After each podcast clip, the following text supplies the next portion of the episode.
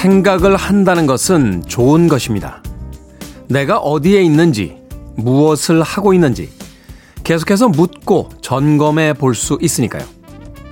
하지만 바쁜 하루하루를 살다 보면 생각 없이 그 하루를 보낼 때가 많죠. 마치 내리막에서 자전거 페달 위에 발만 올려놔도 나가듯이 관성으로 시간을 흘려보냅니다. 생각대로 살지 않으면 사는 대로 생각하게 된다. 폴 발레리의 이야기를 다시 한번 떠올려봅니다. 5월 7일 토요일 김태현의 프리웨이 시작합니다.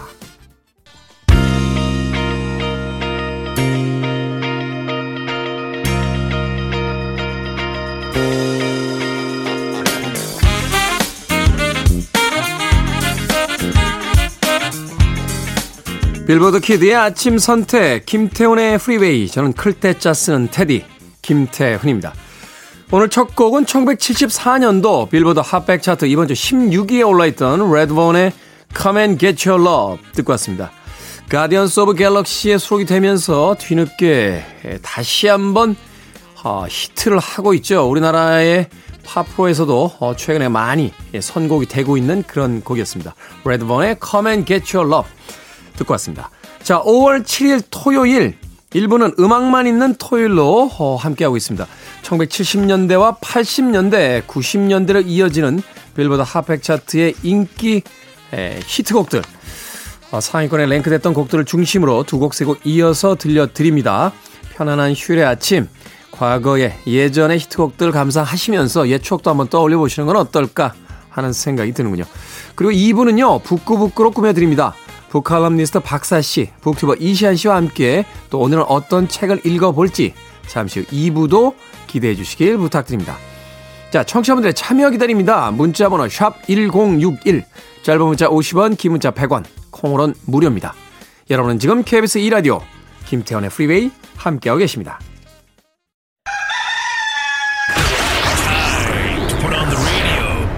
김태훈의 프리웨이.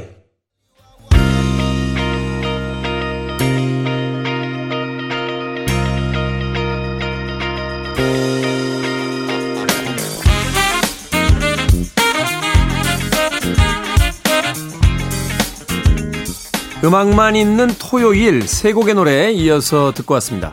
1980년 빌보드 핫백 차트 이번 주 11위를 기록했던 앰브로시아의 Biggest Part of Me, 이어진 곡은 1978년도 역시 같은 차트 이번 주 2위에 올라있던 이번 데일리만의 If I Can't Have You, 그리고 1994년 역시 빌보드 핫백 차트 이번 주 8위에 올라있던 빅마운틴의 Baby I Love Your Way까지 세 곡의 음악 이어서 듣고 왔습니다. 김소담님, 눈은 무거운데 귀는 활짝입니다 라고 해주셨습니다. 라디오란 미디어가 참 좋은 것 중에 하나가요, 우리가 눈은 감으면 안 볼 수 있잖아요. 보지 못할 수도 있고, 입도 안 열면 아무 이야기 못합니다. 귀는 일부러 막지 않는 이상은 가만히 있으면 세상의 모든 소리를 다 들을 수 있죠. 사실은 이제 소리와 영상을 다 사용하는 TV 같은 경우 때때로 피로함을 느끼게 될 때도 있는데, 이 라디오는 그렇지는 않은 것 같아요. 볼륨의 사이즈를 조금만 줄여놓으면 일상의 일종의 백색 소음처럼 AM, 요새 뭐라 그러죠? AMSR? ARSM? A, R, AM, AS? ASMR, ASMR. 바깥에 있는 스태프들 난리 났군요. 내가 창피해? 네? 내가 창피합니까? 네, 모를 수도 있죠. 네, ASMR. 네 글자라서 순서 바꾸기도 쉽지 않은데, 네, 계속해서 바꾸다가 ASMR. 일종의 ASMR처럼 라디오가 활용이 되기도 하잖아요. 그러다가 자신의 마음에 드는 음악, 좋아하는 음악이 나오면 그때 볼륨을 크게 키워서 그 음악을 감상하기도 하고, 라디오는 참 좋은 친구다라는 생각 해보게 됩니다. 예전에 뭐 공부할 때도 틀어놓고 잘 때도 틀어놨는데 결국 생각해보면 공부도 잘 안하고 잠도 뒤척였는데 음악은 참 많이 들었다 하는 생각 해보게 되는군요. 김소담님, 주말에 아침 뭐 그렇게 서두르지 않으셔도 되니까 눈은 감고 계시고 귀로는 라디오에서 나오는 음악들에 한번 집중해보시는 건 어떨까 하는 생각도 듭니다. 김형섭님 주말 아침 굿모닝이라고 아침 인사 건네주셨고요. 6873님 벌써 일주일이 갔군요. 테디 프로로 요일을 알게 되는 아침입니다 하셨습니다. 3311님 테디 출첵합니다. 듣는 사람 많아요. 힘내시고 항상 응원합니다 라고 해주셨습니다. 듣는 사람 많다고요? 믿어보겠습니다. 이제 다음 주 초가 되면 다시 한 번의 그 청취율 조사 결과가 나오게 됩니다. 좀 올랐을라나요? 네, 올라가겠죠? 네, 오를 거라고. 네. 노원역의 정고사님은 항상 믿습니다를 외치라고 했는데 믿습니다. 네. 어른이님 집 앞에 초등학교가 있습니다. 요즘 학년별로 체육대회 하느라 2주 내내 운동장에서 함성 소리가 들립니다. 응원하는 소리가 무척이나 정겹게 들리네요. 개주할 때는 옥타브가 남다르더라고요 하셨습니다. 그래요. 이제 코로나가 어느 정도 우리들의 일상에서 엔데믹으로 변해가면서 미뤄두었던 학교의 체육대회도 이제 하나 둘 열리고 있는 것 같습니다. 응원하는 소리도 무척이나 정겹게 들리는데 개주할 때 옥타브가 남다르다. 개주할 때가 정말 쾌감이 있죠. 제가 초등학교 때 육상 선수였는데 그 상대를 따라잡을 때 야 그때 그 큰 환호성을 울렸던 그때 우리만의 여학생들 지금 다 뭐 하는지 모르겠습니다. 보고 싶네요. 예전에 그 친구들. 예전에 그 친구들을 만날 수는 없으니 예전에 그 음악들 들어보겠습니다. 1989년으로 갑니다. 빌보드 핫백 차트 17위에 올라있던 데비 깁슨의 Electric Youth 그리고 1988년 역시 같은 차트 6위에 올라있던 패샤 보이스의 Always on My Mind까지 두 곡의 음악 이어집니다.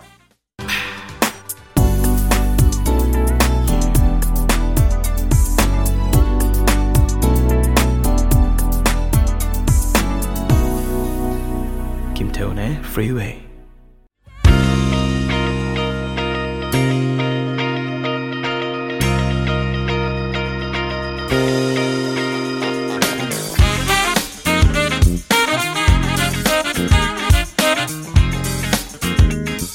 빌보드 키드의 아침 선택 KBS 2라디오 김태원의 프리웨이 음악만 있는 토요일 함께하고 계십니다. 두 곡의 음악 이어서 듣고 왔습니다. 1992년 빌보드 핫백 차트 이번 주 10위에 올라있던 머라이어 캐리의 Make It Heaven 그리고 95년도 역시 같은 차트 이번 주 2위에 올라있던 아디나 하워드의 Freak Like Me까지 두 곡의 음악 이어서 듣고 왔습니다. 이연실님 딸이 대학 다니면서요 주말 아르바이트를 해가며 모은 돈으로 독일로 어학 연수 간지 3개월 만에 되돌아왔습니다. 코로나19 때문인데요. 하지만 그대로 주저앉지 않고 지금은 공무원 시험을 코앞에 두고 있어요. 우리 딸에게 그리고 대한민국 취준생 모두에게 지금도 잘하고 있다고 충분히 잘하고 있다고 말해주고 싶습니다. 윤주연 힘내라 힘이라고 따님을 응원하는 문자메시지 보내주셨습니다. 독일로 어학연수를 갔는데 코로나19 때문에 변수가 생기면서 계획했던 시간을 채우지 못하고 돌아왔지만 좌절하지 않고 지금 공무원 시험을 준비하고 있더라고요. 제가 뭐 이렇게 인생을 잘 살고 오래 산 사람은 아닙니다만 때때로 이런 예기치 않았던 사건과 좌절들이 우리를 전혀 엉뚱한 곳에 데려다 주기도 합니다. 우리가 계획한 대로 사는 사람이 과연 얼마나 있을까요? 그렇지 않음에도 불구하고 우리가 예기치 않았던 이 사건과 상황들이 우리에게 좀 더 흥미진진한 인생을 부여할 때가 있습니다. 이현실님, 윤주연 그 따님에게 힘내라고 응원의 메시지, 저의 메시지도 함께 전달해 주시길 바라겠습니다. 3855님, 회식은 잘 하셨나요? 킹크랩은 진짜로 가격이 하락되었는지 궁금합니다. 라고 하셨는데 지난주였죠? 저희 팀. 네, 2년 만에 회식을 했는데 꽃게 먹었어요. 네. 사실은 갈 때부터 저는 꽃게를 생각하고 있었습니다. 왜냐면 저는 꽃게를 제일 좋아하거든요. 킹크랩보다는 대게보다는 꽃게를 좋아하기 때문에 꽃게를 먹고야 말겠다 하는 생각으로 갔습니다. 물론 스태프들은 약간 대게를 원하는 듯한 눈치도 있었습니다만 어쩔 수 없죠. 네, 제가 회식비를 했기 때문에 강력하게 밀어붙여서 꽃게를 먹었습니다. 그리고 대게의 그 키로당 가격 이런 거 다 물어보긴 했습니다. 내렸는지 올랐는지 모르겠습니다. 하여튼 무지하게 비쌉니다. 내렸다라고는 하는데 내린 게 그 가격이면 옛날에 뭐 금 가격이었습니까? 엄청나게 비싸더군요. 아무튼 그래서 이번 주에는 계속 분식집에서 점심을 해결하고 있습니다. 한 2주는 그렇게 해서 살아야 되지 않을까 하는 생각이 드는군요. 참고서 말씀드리면 우리 이소연 작가와 백유인 작가가 정신을 못 차리고 먹었습니다. 엄청나게 먹더군요. 두 사람이서. 돈 많이 벌어야겠다 하는 생각을 해봤습니다. 자, 음악 듣습니다. 1997년으로 갑니다. 빌보드 핫백 차트 4위에 올라있던 세비지 가든의 I Want You, 그리고 1999년 역시 같은 차트 이번 주 8위에 올라있던 구구돌스의 슬라이드까지 두 곡의 음악 이어집니다. You're listening to one of the best radio stations around. You're listening to 김태훈의 Freeway. 빌보드 키드의 아침 선택 KBS 2라디오 김태훈의 Freeway 함께하고 계십니다. 1부 끝곡은 1971년도 빌보드 핫백 차트 이번 주 5위에 올라있던 브래드의 If 듣습니다. 저는 잠시 후 2부에서 뵙겠습니다.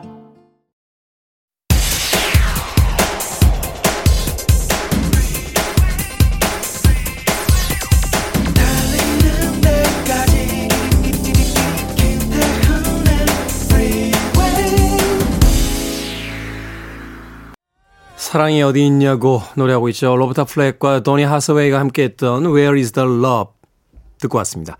자, 이 곡으로 김태원의 프리웨이 5월 7일 토요일 2부 시작했습니다. 토요일 2부는요. 예고해드린 대로 잠시 후 북구북구로 꾸며집니다. 북튜버 이시안 씨, 북칼럼니스트 박사 씨와 함께 오늘도 책 한 권을 읽어보는 시간을 가져보도록 하겠습니다. 오늘은 또 어떤 책을 읽게 될지 잠시 후에 만나봅니다. I need it. I'm desperate for it. Okay, let's do it. 김태훈의 Freeway.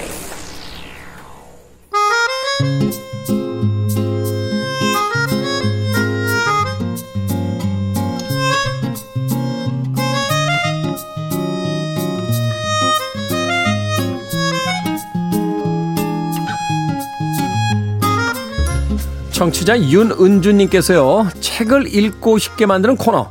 언어의 마술사가 아닌 요리사들 같습니다. 버릴 게 없는 수다예요. 라고 하셨는데 이런 극찬에 어울리는 시간이죠. 지금부터 시작해봅니다. 북구북구 북튜버 이시안 씨, 북칼럼니스트 박사 씨와 함께합니다. 어서 오세요. 네, 안녕하세요. 반갑습니다. 자, 언어의 마술사가 아니라 언어의 요리사들 같다. 그렇게 본다면 우리의 박사 씨는 빨간 쪽 양념을 많이 닮으셨고, 아하. 네, 이시안 씨는 약간 그 짠맛이나 단맛 쪽에 하얀색 쪽에 양념을 주로 닮아 있다. 아, 그렇습니까? 저는 뭐 최고급 스테이크다.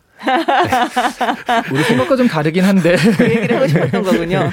단무지 정도가 아니었나? 단무지? 아, 사이드입니까? 아, 그렇군요. 중국 스테이크에다 떡볶이 양념 확 끼얹으면 어떤 맛이 나는지 한번 볼까요? 알겠습니다. 예. 그냥 전 옆에. 거기다 저는 소금을 뿌리겠습니다. 단무지에 팍! 한마디 또 했다고 또 몇 마디씩 그렇게. 하여튼 뭔 말을 못합니다, 이거는. 자, 오늘 읽어볼 작품. 나스메 소세키의 도련님입니다. 나스메 소세키, 아마도 이 문학 쪽에 관심이 있으신 분들은 한 번쯤은 들어봤을, 그래서 일종의 청춘의 부채처럼 한 번은 꼭 읽어봐야만 하는 그런 작가의 이름으로 이제 기억하시는 분들이 많을 것 같은데, 되게 이제 나스메 소세키, 물론 이제 오늘 읽어볼 도련님이 대표적이긴 합니다만, 나는 고양이로소이다, 뭐 이 작품에 대해서 되게 많이 이야기가 되고, 또 옛날에 그 어떤 영화에서 보니까 나는 고양이로소이다를 약간 패러디해서 만든 뭐 또 다른 어떤 그 이야기를 하기도 하던데요. 어떻습니까? 아, 이 나스메 소세키 어떤 작가인지부터 먼저 좀 소개를 해 주시죠. 저는 훨씬 더 친근함을 느끼는데, 이게 코로나 오기 전에 2018년인가 제가 일본 도쿄에 갔다가 나스메 소세키 문학관에 간 적이 있어요. 네. 근데 지금 깜짝 놀란 게, 그 이게 신주쿠에서 태어났잖아요. 도쿄 신주쿠에서 태어나서, 그러니까 신주쿠 한복판에 나스메 소세키 문학관이 크게 있는 거예요. 신주쿠면은 일본에서 제일 땅값 비싼 데 중에 하나인데, 그러니까요. 거기 문학기념관이 있더라고요. 네. 네. 그러니까 말하자면 신촌에 엄청 크게 이 문학을 기념하는 이 문학기념관이 있는 것이다. 신주쿠 정도면 거의 명동 수준 아닙니까? 근데 거기 와세다 대학 근처라서, 아, 네. 그렇군요. 약간 신촌이 더 느낌이 가깝지 않나. 그렇군요. 아니면 홍대, 연남동. 홍대 연남동. 네. 네. 어쨌든 그래서 되게 좀 친근했고, 근데 거기 가면은 그 굿즈들이 전부 다 고양이에요. 검은 고양이. 아니, 저도 사실은 이분의 대표작이 나는 고양이로 쏘이다라고 생각을 했어요. 네. 네. 하지만 저희 특성상 그렇게 긴 글은 안 됩니다. 우리가 이야기했다가 이소연 작가에게 바로 커팅당했죠. 네. 200페이지 넘으면 안 돼요 라고 해서 바로 네. 커팅당했습니다. 나츠메 소세키는 그래서 이렇게 일본에서 기념할 정도로, 기념관에 그렇게 기념할 정도로 근현대 일문학의 아버지로 추앙받고 있는 인물이고요. 19세기에 이미 뭐 근현대 문학을 시작을 했으니까. 네. 그러니까 사람들이 이거를 모르는 상태에서 지금 봐도요, 지금 현대 작가가 쓴 글이 아닌가 싶을 정도로 100년 전 글인데도 뭐 아주 그냥 세련된 감각 이런 것들을 자랑하고 있죠. 네. 2004년 이전에 일본의 천행권에 이 사람이 나와요. 지폐 그 인물로. 지폐에. 네. 대단하네요. 이 지폐에다가 사실은 대부분 대통령, 뭐 왕 이런 사람들 네. 얼굴을 이제 담게 돼 있는데 나스메스 문학가로서 지폐에다 얼굴을 네, 올렸다. 네. 쉽지 않았죠. 네. 근데 이분의 작품은 역시 유명한 건 나는 고양이로 소이다, 도련님 같은 건데, 오늘 이제 그 도련님을 소개해드린 이유 중에 하나가 뭐 이게 좀 더 짧기도 하고요. 한국인들은 이걸 더 많이 읽었어요. 이게 100만 부 이상 한국에서 팔렸다라고 하더라고요. 일본 작가 100만 부요? 네. 무라카미 하루키 빼놓고는 100만 부 나간 작가 없는 줄 알았는데 네. 나스메 소세키가 100만 부가 나왔군요. 네. 1867년에 태어났기 때문에 지금부터 100년도 더 된 사람인데요. 네. 5남 3녀 중에 막내로 태어나요. 그래서 근데 이제 집이 잘 살 땐 괜찮은데 집이 어려워지니까 양자를 보냅니다. 양자로 간 집안도 어려워져요. 그래서 다시 원래 집으로 돌아왔는데 서로 거기서 양쪽 집안에서 대접을 못 받죠. 그러다가 그 원래 첫째와 둘째가 결핵으로 죽으면서 이 사람이 원래 집안에서 다시 이제 그 대접을 받기 시작하는데, 이런 과정에서 그러니까 친아버지와 양아버지가 말하자면 서로 얘를 안 갖겠다고 싸운 거나 마찬가지거든요. 사실 어린 마음에는 상처가 되죠. 네네. 그 네. 형제자매들이 다 있는데 집안이 힘들다고 해서 네. 거기 이제 우리 집안에서 다른 집안으로 가도 되는 애 우선순위에 뽑혀서 간 거잖아요. 그렇죠. 거기서부터 상처인데 일단 네네. 그 갔던 집에서도 다시 이제 그냥 되돌려 줄게라고 돌아온 상황이니까. 그런데 그렇죠. 그걸 한 번에 받은 것도 아니고 그러면 뭐 저쪽 집안에 있어, 적은 저쪽 집안에 있고 키우긴 우리가 키울게, 이런 식으로 받아가지고요. 나중에 첫째 둘째가 죽으니까 결핵으로 죽게 되니까 그때서야 받은 거거든요. 그때서야 이제 소위 이제 가문을 이어야 될 네네. 유일한 이제 남자 혈육이 네네. 되니까. 그래서 이런 배경 탓에 어려서부터 좀 정신적으로는 불안정했다라는 그 평을 들어요. 그런 불안정한 정신이 문학으로 나타났기 때문에 이 사람이 평생 신경쇠약에 시달렸는데 그런 것들이 오히려 문학에서는 좋은 자양분이 되었다라고 또 분석하시는 분들은 얘기를 하더라고요. 예술가 참 힘든 직업인 게 네. 아주 날카로운 감각들 그리고 네. 아주 뭐라고 할까요? 소위 업다운이 심하다고 할 정도로 어떤 삶에 있어서의 그 아주 섬세한 감정. 네. 이게 문학이라든지 뭐 연기 뭐 또는 뭐 예술 작품들 만들 땐 굉장히 큰 자양분인데 일상생활이 너무 힘들어 하시더라고요. 그렇죠. 약간 신기한 건 그 신경쇠약이 이를테면 문학에 굉장히 도움이 됐다라고 보통 볼 수 있지만, 한편으로는 신경쇠약을 치료하기 위해서 이제 소설을 쓴 케이스입니다. 이 나스메 소세키 같은 경우는. 네. 네. 이분 같은 경우는 근데 이 사람은 똑똑해서 제국대학, 지금의 도쿄대학의 전신인데 네. 제국대학의 영문과로 입학을 하고요. 그리고 1900년에 일본 문부성에 국비 유학생 1호로 뽑혀가지고 영국으로 유학도 가기도 해요. 쉽지 않은 일인데 네. 당시로서는. 네. 근데 가가지고 돈도 없고 그다음에 또 외롭고 뭐 그런 거에 시달리다가 국비를 많이 안 줬군요. 네, 그런가 봐요.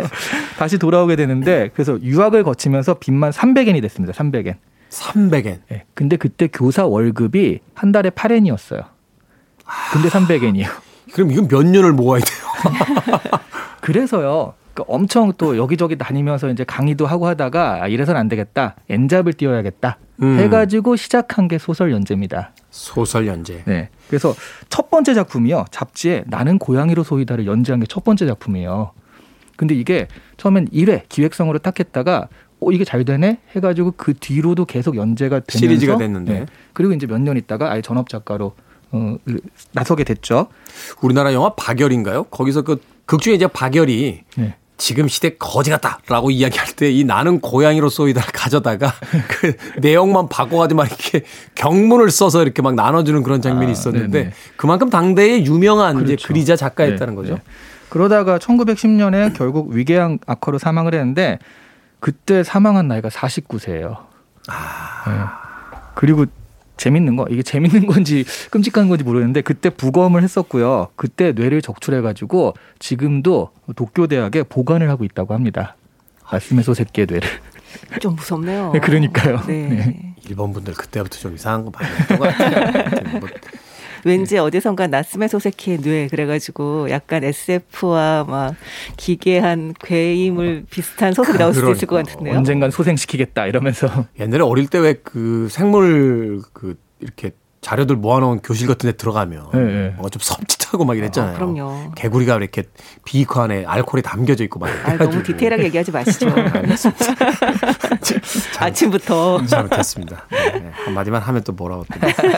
자, 나츠메 소세키의 도련님. 오늘 읽어볼 책인데 이 책의 줄거리 좀 소개를 해 주시죠. 네. 이 소설의 줄거리는 1인칭이에요. 나로 이제 얘기가 됩니다. 네. 이 주인공은 어렸을 때부터 정말 말썽장이었습니다. 아주 괴팍하고 고집도 세고 좀 엇나가기도 하고 마음보다 머리보다 이제 몸이 먼저 나가는 그런 타입인데요. 네. 이 어머니도 일찍 돌아가시고 아버지 돌아가신 뒤에 이 사이가 안 좋은 형이 집을 처분하고 그 유산의 일부만 현금으로 좀 준 채로 떠나게 됩니다. 그래서 이 돈으로 뭐를 할까 고민하던 주인공은 뭐 공부를 계속하자 하는데요. 사실 공부를 잘하는 것도 아니에요. 그냥 해야 되지 않을까 이런 마음으로 했고 뭐 하고 싶은 것도 없습니다. 인생에서. 그런 상황에서 졸업 직후에 교장의 권유로 외진 지역의 중학교 수학교사로 부임을 하게 됩니다. 네. 정말 불만도 많고요. 정말 일을 저지르고 보는 그런 성격 탓에 이 시골 중학교 교사의 생활도 순탄치만은 않은데요. 정말 툭하면 나 사표 내고 떠나면 되지. 뭐 약간 이렇게 생각을 하는 사람이에요. 말 그대로 도련님이군요. 사람이 지금 어떻게 얻은 직장인데 지금. 그렇죠. 근데 그런 그를 오래 믿고 또 헌신적으로 보살펴온 할머니인 하녀가 있어요. 그 기요라고 하는데요. 이 기요만이 연락을 주고받는 유일한 사람입니다. 근데 주인공은 이곳에서 학생들의 짓궂은 장난에 시달리기도 하고 선생님들 간의 알력에 휘말리기도 하는데요. 그러면서 누가 옳은 건지 어떻게 대처해야 되는지 굉장히 많은 혼란을 좀 느끼게 되죠. 네. 이 결국은 의협심이 강한 수학교사인 그 산미치광이 별명을 다 이렇게 붙여줘요. 산미치광이와 한편이 돼서 이 영어교사인 끈물호박을 쫓아내고 진짜 이름을 이렇게 말하려니 좀 그러네요. 약혼녀를 빼앗은 교감인 빨간 셔츠와 대립하게 되는데요. 마지막으로는 이 빨간 셔츠와 알랑새를 흠씬 패주고 이제 사표를 내고 그곳을 떠나게 됩니다. 그리고 도쿄로 돌아가서 이제 뭐 철도 주식회사에 취직을 해서 이 하녀였던 기요와 함께 이제 기요가 폐렴으로 죽을 때까지 같이 살게 됩니다. 네, 이게 줄거리만 봤을 때는 별거 없어요. 진짜 별게 없어요. 네. 그러니까. 뭐 일종의 동화적 구성으로 볼 수도 있을 네. 것 같고 네. 그죠? 네. 이게 과연 왜 그토록 위대한 문학으로서 이제 인정을 받고 있는지에 대해서 또 어떤 단서를 찾기가 사실은 쉽지가 않습니다. 그러면서 봤을 때 이제 이 소설이 이제 쓰여진 시기의 어떤 일본 사회상이라든지 세계사라든지 혹은 또 문학적인 어떤 상징들을 우리가 어떻게 읽어낼 거냐 이제 여기에 어떤 핵심이 있는 것 같은데. 일단은 제일 먼저 눈에 들어오는 게 제목이자 주인공인 이제 도련님입니다. 네. 이 도련님에 대한 근데 이게 이것도 이상해요. 왜냐하면 시점이 1인칭이잖아요. 그렇죠. 나로 시작하는데 제목이 도련님이란 말이에요. 이상하잖아요. 이게 3인칭 시점이면 제목이 도련님이다. 이게 뭐 그럴 수 있지 이렇게 되는데. 도련님의 삶 약간. 네. 네, 네. 제목을 도련님으로 정한 의미가 있겠죠. 이유가. 네. 그런데 이 나츠메 소세키는 제목을 대충 짓는 걸로 또 유명해서 그 제목들이 다 두자. 나는 고양이로 소리가 제일 길어요. 그러네요. 네, 다 뭐 두자 세자 이렇게 되고 그리고 되게 재밌는 게 춘분 무렵까지라는 소설이 있거든요. 네. 그 이유가 연재를 할 때 춘분까지 연재하겠다 하고 시작해서 춘분 무렵 춘분 무렵까지예요. 책 제목이. 그래서 사실은 도련님도 그렇게 많은 생각을 하고 지은 것 같지 않은데 그 제목을 짓는 조제 원리를 보면 근데 이게 너무 그렇잖아요. 그래서 제가 한번 찾아봤어요. 그랬더니 이걸 또 출판한 출판사에서 도련님에 대해서 의미를 또 부여한 게 있더라고요. 어떤 겁니까? 이게 도련님이 자기가 자기를 부르는 게 아니라 남이 자기를 부르는데 약간 부정적인 힘으로 저 도련님 같은 게 와가지고 막 이렇게 부르잖아요. 그렇죠. 이게 흥미로운 게 그 사람 앞에서 도련님이라고 할 때는 존칭인데 네. 그렇죠. 다른 데서 이 도련님이 없는 상황에서 야 도련님 있냐? 아, 제 도련님이지. 네. 이렇게 그러니까 그때는 하면. 되게 부정적인 느낌이 네네. 더 강하잖아요. 그래서 네네. 이제 출판사에서 뭐라고 했냐면 그 해석을 주체적인 자기인식을 자신에게 부여하지 못하고 타자와의 관계에서도 계속해서 미숙함을 드러내는 주인공 도련님의 이러한 모습에서 우리는 소세키가 파악한 메이지 일본의 이미지를 확인할 수 있다. 와. 라고 의미를 엄청 부여하셨는데 소세키의 원래 의도는 이렇게까지는 아니었다라고 저는 생각을 합니다. 네. 아니 근데 사실 이 도련님이라고 하는 제목이 그러니까 이 소설을 읽는 내내 좀 굉장히 저는 찰떡이라는 생각을 좀 했거든요. 아마 다른 제목이었으면 좀 다르게 읽지 않았을까라는 생각을 저는 하게 돼요. 진짜 보면서 아 도련님 약간 이런 생각을 하면서 네. 이제 계속 읽었는데 이 소설의 마지막 부분에서 이제 그 빨간 셔츠와 알랑새 그 여기서는 적으로 이제 나오죠. 이 둘이 막 이렇게 막 흉보는 걸 이렇게 엿듣게 돼요. 그때 알랑새가 이렇게 얘기를 하거든요. 그 바보 같은 놈은 의협심 있는 도련님이라 귀염성은 있더라고요. 라고 얘기를 하는데 이 부분이 일종의 험담이긴 한데 네. 정말 주인공 파악을 너무 잘했다. 해석을 너무 잘했다. 네. 약간 이런 생각을 하게 되더라고요. 예. 그러네요. 이 도련님이라는 그 단어에 담겨지는 의미를 이렇게 생각을 해보면 뉘앙스를 생각을 해보면 뭐 별다르게 그렇게 어떤 삶의 현실적 감각이 있는 것 같지도 않고 네.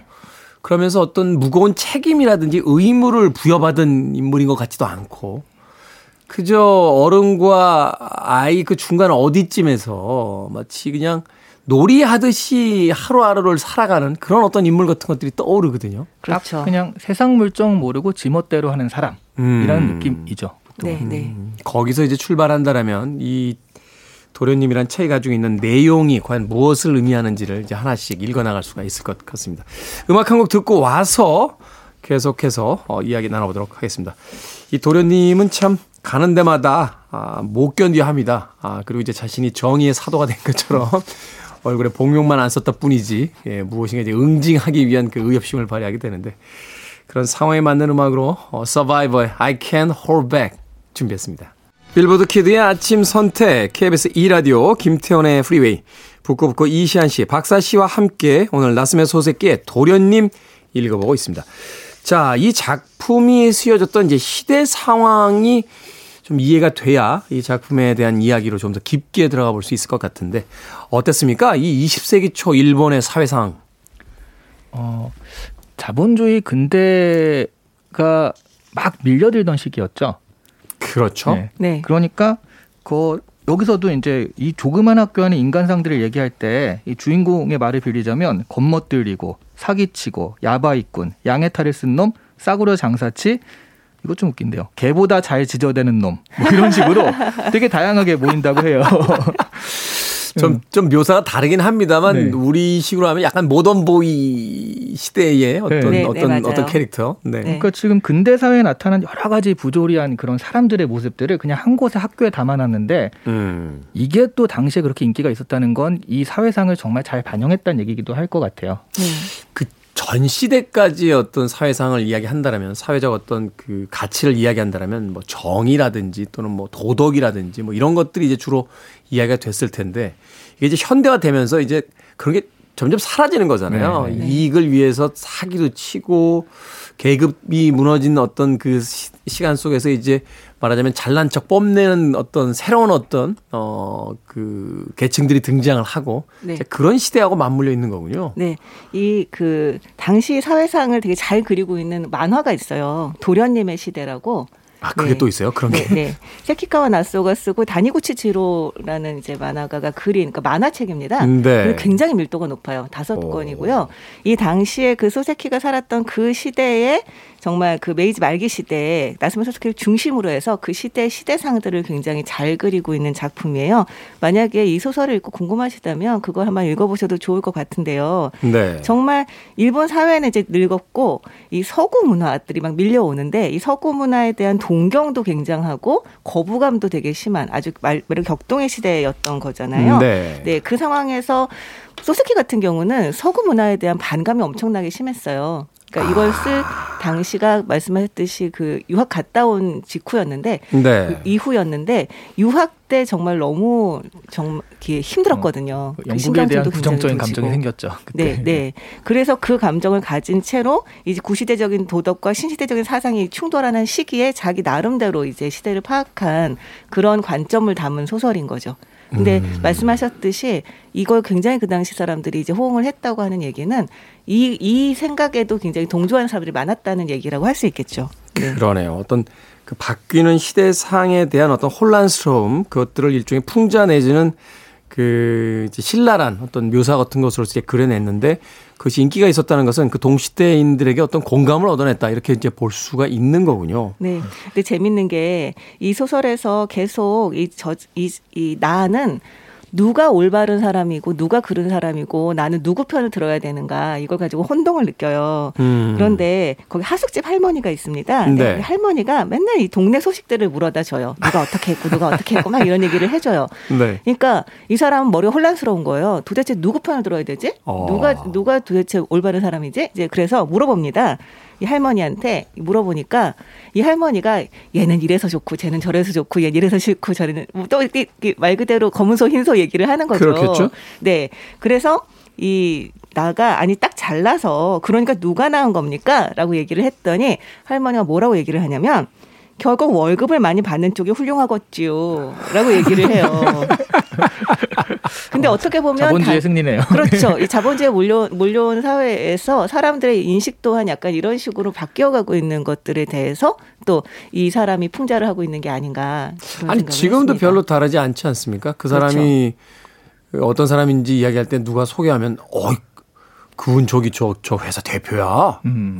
저분 어느 동네 살아. 그렇죠. 야, 저분 저 무슨 팰리스에 사시잖아. 그 이야기가 그때와 지금 100년의 시간이 흘렀습니다만 달라진 게 없네요. 그래서 훨씬 심해졌죠. 그래서 지금도 잘 팔리고 있잖아요, 도련님이. 이걸 보면서 네. 네. 그 좀 풀리지 않은 것들을 이 도련님을 보면서 약간 히어로 같은 느낌이잖아요. 그래서 네. 뻥 뚫리는 그런 그 대리만족 이런 걸 좀 얻기도 하는 것 같아요. 히어로죠. 히어로라고 하기에는 약간 좀 유치하지 않습니까? 네. 그렇죠. 자, 그렇다면 이 도련님의 캐릭터를 좀 쳐다볼 필요가 있을 것 같습니다. 이 극 중의 주인공인 도련님 어떤 이제 에피소드를 이제 보여주고 있는지 그것을 통해서 이제 이 캐릭터가 이해가 된다라면 이 정의로움을 구현하려고 하는 의협심 강한 이 도련님의 시대가 어떠한 시대였는지를 또 역으로 또 추적을 해볼 수 있을 것 같은데 여러 가지 사건들을 벌이죠. 그중에서 가장 인상적이었던 사건들 하나씩만 좀 소개를 해주신다면. 저는 이제 기숙사 사감 역할을 그러니까 숙직을 하는데 이 학생들이랑 좀 그 전에 안 좋은 일들이 있었거든요. 네. 학생들이 이 선생님을 그러니까 선생님이었죠. 이 도련님을 골탕 먹이려고 이런 거 있잖아요. 딱 방에 들어가 있으면 와 소리가 나요. 그래서 막 가보면 없어. 조용해. 없어. 네. 그래서 다시 딱 오면 갑자기 우와 소리가 나서 가보고 이런 걸 몇 번 하다가 네. 이 도련님이 뭐라고 생각하냐면 되게 솔직하게 생각하는데요. 나는 이러한 문제를 해결할 머리는 없다. 나의 육체에 비해서 머리는 없다. 하지만 뭐 어떻게든 될 것이다. 밤새 지키고 앉아 있어야겠다 하면서요. 그리고 뭐라고 하냐면 여기서 이제 명대사가 나오는데 하지만 결국 세상에선 정의가 승리한다. 오늘 밤 안으로 못 이기면 내일 이긴다. 내일 이기지 못하면 모레 이긴다. 모레도 이기지 못하면 하숙집에 도시락을 싸달라고 해서 승리할 때까지 이곳에 있을 것이다. 학생들 그거 떠드는 거 지키면서 이렇게 생각하고 지금 지키거든요. 요 대사가 저는 소세끼가 하려고 했던 얘기가 아닐까. 그러니까 근데 이런 어떤 부조리하면서 그냥 자기 것을 지켜나가는데 결국 지켜나가다가 언젠간 이게 승리할 것이다. 이런 것들을 좀 일소할 수 있는 그런 한방이 될 것이다라고 생각하지 않았을까 하는 생각이 들어요. 근데 그 묘사 자체는 약간 좀 우둔하게 되지 않습니까? 네. 그러니까 좀 그런 느낌이 있죠. 순진한 믿음을 가지고 있는 남자. 우리는 언젠가 이긴다. 오늘이 안 되면 내일, 내일이 안 되면 모레. 안 되면 도시락을 싸들고 와서라도 이겨야 말겠다라고 하는데 이길 것이다라는 어떤 믿음을 우리에게 주는 게 아니라 이길래나? 하는 생각을 주거든요, 그 묘사. 네, 굉장히 고지식한 면이 있죠. 이 굉장히 어렸을 때부터 에피소드들을 보면 이 사람이 얼마나 고지식한지 알 수가 있어요. 예를 들어서 그 칼을 이제 좋은 칼을 선물을 받았는데 그 칼날이 얼마나 잘 드는지 보여주려고 자기 손가락을 자르려고 한다거나. 그건 고지식한 게 아니라 그냥. 그러니까 아니, 누가 옆에서 그냥 너 뭐 그 칼 잘 드겠어? 라고 한 거 하거나 아니면 너 아무리 용기가 있어도 여기서 못 뛰어내리지 뭐 이런 얘기들을 하면 하는 거죠. 이게 일본식 약간 잔혹성인지 모르겠는데. 네. 일본의 그 무슨 전설이나 신화 같은 거 보면 칼 얘기 많이 나오거든요. 그렇죠. 이 칼 장인이 칼을 진짜 명검을 만들었는데 이게 자기가 흥분한 나머지 이게 정말 잘 베어지는지를 보고 싶은 거예요. 근데 새벽에 아내가 화장실 가고 있는데 아내를 베는 이야기가 나옵니다. 뭐 그러니까 이게 좀 이상해요. 좀. 굳이 자기 손가락을 자르려고 네. 어쩌면 그 도련님의 어떤 우두나 뭐 이런 거를 또 이야기하려고 하는 건가요? 네. 근데 제가 정말 이 사람이 고지식하구나라고 느꼈던 에피소드는 뭐였냐면 이 사람이 선생님으로 부임을 했습니다. 선생님 부임을 하면은 딱 교장 선생님이 이렇게 인사를 맞이하잖아요. 맞이해서 그 교육 정신에 대한 장광설을 딱 늘어놓습니다. 신입 교사가 왔으니까 정말 얼마나 그 선생님이 중요한 역할인가 학생들의 모범이 돼야 되고 학교의 사표로서 존경받지 않으면 안 된다. 뭐 학문 이외의 덕으로 학생들을 교화하지 못하면 교육자가 될 수 없다. 막 이런 얘기들을 막 장광설을 딱 해요. 그랬더니 그걸 딱 보고 이 사람이 아, 난 저렇게 못하겠는데? 그런 사람을 구하면 미리 얘기를 해야지. 그러면서 교장 선생님 말씀대로는 전혀 할 수 없습니다. 임명장 반납할게요. 그리고 딱 반납을 합니다. 약간 MZ 세대랑 많이 닮아있어요. 반납을 하니까 교장이 너무 당황해서 아니 뭐 말이 그렇다는 거지. 그렇게 되면 좋다는 거지. 이런 식으로 이제 얘기를 하니까 그럼 처음부터 그렇게 말씀하시던가요? 약간 이런 자세를 보입니다. 그런데 이런 자세를 정말 숨이 일관하게 보이고 있어요. 그러니까 네. 요새로 이야기하면 이런 거잖아요. 정말 우리 가족처럼 생각하고 그리고 아침부터 저녁까지 이 가게가 자네 가게라고 생각하고 열심히 일해주게 라고 했더니 그러면 등기 저한테 해주실 건가요? 제가 가족이 아닌데요? 약간 이런 느낌의 그렇군요. 네. 바로 그런 장면들이 지금 저희 셋이 이야기하는 것처럼 현대적인 어떤 상황으로 또 치환돼서 읽어낼 수 있기 때문에 네. 그래서 이 나스메 소세키 도련님이라는 책이 여전히 재밌고 지금 우리에게도 또 유의미하게 읽혀지는 게 아닌가 하는 또 생각을 해봤습니다. 음악 한 곡 듣고 와서 이제 마무리 짓는 이야기 해보도록 하겠습니다. 이 도련님의 눈에서 봤을 땐 이 시골 학교의 모든 사람들이 다 낯설게 보이고 이상한 사람들로 어쩌면 이 책에 등장하는 자신의 유머였던 기호 한 명을 빼놓는다면 세상 모두가 이상한 것들로 가득 차 있지 않았을까 하는 생각이 드는군요. 도울스의 음악 중에서 People Are Strange.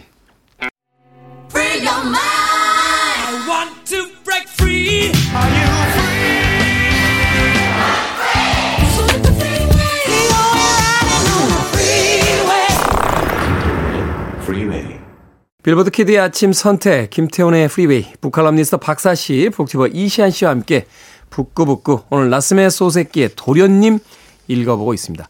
자, 어찌됐건 이 시골에 부임했던 수학 선생님이신 이 도련님께서 드디어 이제 교감 선생님을 비롯한 여러 선생님들의 어떤 부조리를 이제 그 눈치채게 되고 이제 통렬한 이제 복수를 하게 됩니다. 이 복수의 장면들을 좀 소개를 해 주시죠. 복수라는 건 거의 이제 좀 당하기만 하다가 소소하게 하다가 마지막에 이게 그 교감을 패주고 도망가는 거거든요. 네. 근데 재밌는 건 그런 거죠. 그러니까 막 팬 다음에 억울하면 경찰을 데리고 어디에 있을 테니까 찾아오라고. 근데 딱 가는데 이제 경찰이 안 온 거예요. 그러니까 아, 이 사람도 뭐 할 말은 없구나 해가지고 만족하면서 이제 도쿄로 떠난다. 이게 마지막 장면이거든요. 네. 근데 굉장히 재밌었던 게 그냥 단순하게 저는 그 싸움 장면이 되게 인상적이었어요. 이 뭐라고 해야 되나? 아까 영웅이라고 말씀하셨는데 정말 약간 구질구질한 영웅이죠. 어떻게 보면. 네. 근데 이 복수를 해주기 위해서 이 교감인과 알랑새가 기생을 찾아가는 네. 그 순간을 덮칩니다. 그러니까 말하자면 이 두 사람이 가장 즐거운 기분으로 어딘가를 가고 있는 그 순간에 갔다 나왔을 때 그리고 이제 자기가 이제 아무리 맞아도 뭐라고 할 말이 없을 네. 약점을 잡아서 이렇게 하는 거죠. 끈질기게 기다렸다가 때리는데 그때 그 장면이 너무 웃긴 게 뭐냐면 주인공이 하숙집 밥이 너무 부실해서 늘 날계란을 사가지고 그 날계란 집에서 보충해 먹어요. 그런데 네. 그날 그 패러 가면서 날계란이 8개를 사가지고 4개씩 소매에 양쪽 소매에 넣고 갑니다. 집에 가져가려고. 그 상태에서 쫓아가는 거예요. 근데 무의식 중에 자기도 모르게 계란이 깨질까봐 그 이제 소매를 붙잡고 뛰는 거죠. 뛰어서 쫓아가서 자기 막 이제 싸우다가 열받아서 계란을 이렇게 던집니다. 계란을 던져서 얼굴에 딱 맞아서 계란이 이렇게 깨지니까 너무 당황을 하잖아요. 상대방이. 아, 이게 타격감이 있구나라고 하면서 그 계란 8개를 이렇게 다 던지는 장면이 나와요. 근데 이 장면이 정말 뭐랄까 묘하게 현실적이고 묘하게 구질구질하고 찌질한 히어로죠. 굉장히. 네, 좀 그런 면에서 그래 되게 인상이 남았어요. 저는.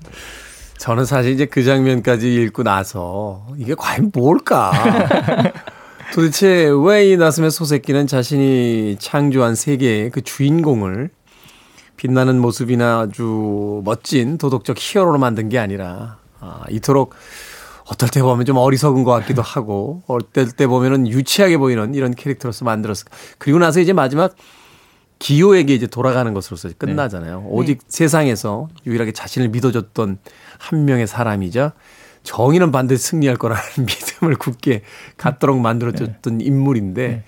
근데 저는 그래서 아까 우리 사실 잠깐 쉬는 시간에 우리 테디가 낭만주의 시대의 종언 같은 소설이다라고 또 하셨는데 네. 거기에 딱 맞는 게 이게 결국 우리가 믿었던 가치가 승리한다라고 하면 이 도련님이 이렇게 찌질하지 않을 거예요. 그렇죠. 결국은 뭔가 거창한 비리를 잡아내서 네네. 교감과 그 알랑새가 경찰에 이제 구속당하고 네네.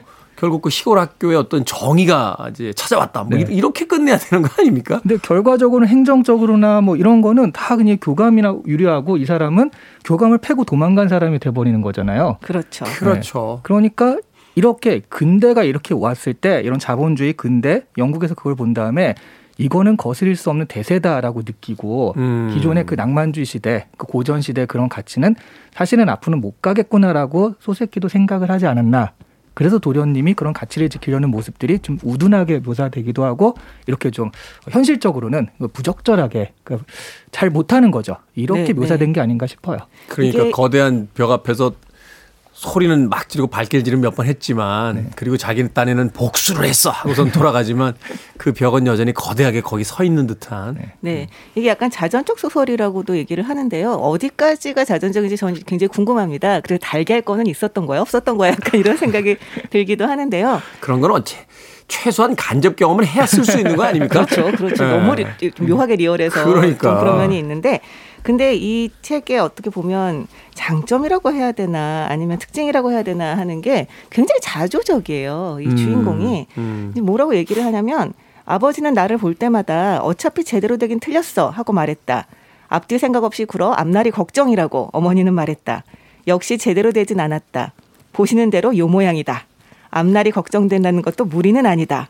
그저 형무소에 가지 않고 살고 있을 뿐이다. 이렇게 얘기를 하거든요. 네. 아까 말씀하셨던 것처럼 정말 자기 자신에 대한 객관화가 굉장히 잘 돼 있습니다. 나는 머리도 좋지 않고 이렇게 성격적인 문제도 많이 있다. 그렇지만 자기가 지켜야 되는 어떤 것에 대해서는 좀 굳건한 면이 있는 거죠. 네. 그런 면에서 진짜 어떤 시대가 변하는 데 있어서 내가 이 시대를 변화를 따라가야 되는 건 알겠지만 그렇지만 따라오고 싶지 않은 마음. 그래서 결국 도태될 걸 알고 있지만 도태되는 것을 이제 각오하겠다라고 하는 어떤 마음 그런 것들을 좀 볼 수 있는 것 같아요. 네. 이 나츠메 소세키 도련님을 읽다가 문득 그 다음 시대에 이제 그 출연하게 되는 다자이 오사무라든지 뭐 다나카 히데미스 같은 일본을 대표하는 작가들의 소설을 떠올려 보면 거기도 역시 도련님들이 등장하거든요. 그렇죠. 일본의 어떤 그 전 시대의 어떤 유물 같은 도련님들이 등장하는데 이 도련님들은 새로운 시대에 우울하고 좌절하고 결국 이제 쓰러져가는 그런 아주 그 건조하면서도 아주 냉소적인 그런 어떤 묘사로서 이제 만들어져 있는데 그러면서 본다면 바로 이 낭만주의 시대에서 바로 그런 시대로 넘어가는 그 경계선 어딘가에 이 나츠메 소세키의 도련님이 있는 게 아닌가 하는 생각을 또 해보게 됐습니다. 어쨌든 이 도련님은 그래도 기요에게 돌아가잖아요. 네. 그러면서 기요의 죽음으로써 이 소설이 마무리가 된다라고 하는 것이 도련님의 죽음이 아닌 기요의 죽음으로써 이 소설이 마무리가 되는 그 대목에 와서는 작가가 어렴풋이 자신의 시대를 어떻게 느끼고 있었는지에 대한 또 눈치를 채게 됩니다. 그래서 그 기요 이름이요. 한자로 청, 맑다라는 뜻이래요. 이것도 의미가 있는 것 같아요. 그러네요. 네. 자, 한 줄 추천사를 좀 부탁드리도록 하겠습니다. 우리가 상사의 지시에 부당함을 느낄 때 이런 얘기 하잖아요. 화려하지만 심플하게 해달라고 했다. 뭐 이런 얘기 하잖아요. 그렇죠. 그러니까 네. 집에서 가끔 남편분들이 그래요. 간단하게 아무거나. 그리고 칠첩반상 뭐 이렇게. 네, 그렇죠. 저는 이 책을 답답하지만 시원한 책. 이 캐릭터를 보면 너무 답답한데 결국 나중에 딱 그 어떤 해결이 되는 걸 보면 또 시원함도 느낄 수 있는 책이다. 답답하지만 시원한 책 이렇게 정의를 하겠습니다. 시대로 읽으면 답답하지만 또 그냥 하나의 재미있는 네. 소설로서 읽었을 땐 또 시원함도 존재하는 그런 책이다. 네, 네. 아, 저는 정말 동의를 하는데요. 이 소설의 가장 큰 장점은 자기 연민이 전혀 없는 거라는 생각이 듭니다. 아, 중요하네요, 그거. 네, 네. 그런 면에서 사실은 그 정말 상황도 답답하고 이 주인공도 좀 답답한 캐릭터지만 결국 읽고 난 다음에는 어떤 찝찝함이 남지 않는 그런 소설인 것 같아요. 그래서 당시 소설을 오래된 소설임에도 불구하고 읽으면서 엄청나게 뭐 이를테면 뭐 스펙타클하거나 이런 것도 아닌데도 불구하고 좀 흡입력 있게 열중해서 읽을 수 있는 소설이 아닌가 하는 생각을 저도 했고요. 네. 저는 한 줄로 요약을 하자면 이 복잡하게 머리 써야 하는 인간관계에 지쳤다면 머리 식히기에 좋은 소설이다라고 이야기를 하고 싶습니다. 네. 그렇군요. 오히려 그 복잡한 인간 세상을 우아화시켜서 네. 그냥 한판 꽁트처럼 에피소드처럼 놀다 가는 이 도련님의 그 행동이 작은 웃음이나마 우리에게 던져줄 수 있는 그런 소설이다. 저는 왜 이 소설을 읽는데 전혀 갈래적으로 연관이 없지만 조은파 선생님의 얄개전이나 그런 소설들이 떠올랐는지. 와. 딱인데요. 어느 시대 사람이에요? 아, 잠깐, 저 얄개전 모릅니다. 저는 얄개시대 이런 거 모릅니다. 그게 뭐죠? 저도 그냥 형들 꺼져보고 제가 본 건 아니에요. 얄개전은 교복세대의 소설이니까요. 네. 자, 오늘 북구북구 나스메 소세끼의 도련님 읽어봤고요. 다음 주엔 에드가 앨런 포의 어셔가의 몰락 읽어보기로 하도록 하겠습니다. 북튜버 이시안 씨, 북칼럼니스트 박사 씨와 함께했습니다. 고맙습니다. 네, 고맙습니다. 감사합니다. 음악 듣습니다. 마지막에 도련님은 자신의 고향과도 같은 기호에게 결국 돌아갑니다. 스티브 위노드, Back in the High Life Again.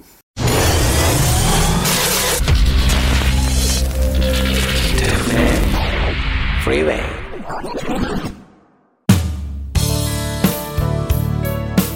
KBS 2라디오 김태훈의 Freeway. 오늘 방송 여기까지입니다. 오늘 끝곡은 얀 아덴의 Incentive 듣습니다. 자, 편안한 휴일의 하루 보내십시오. 저는 내일 아침 7시에 돌아오겠습니다. 고맙습니다.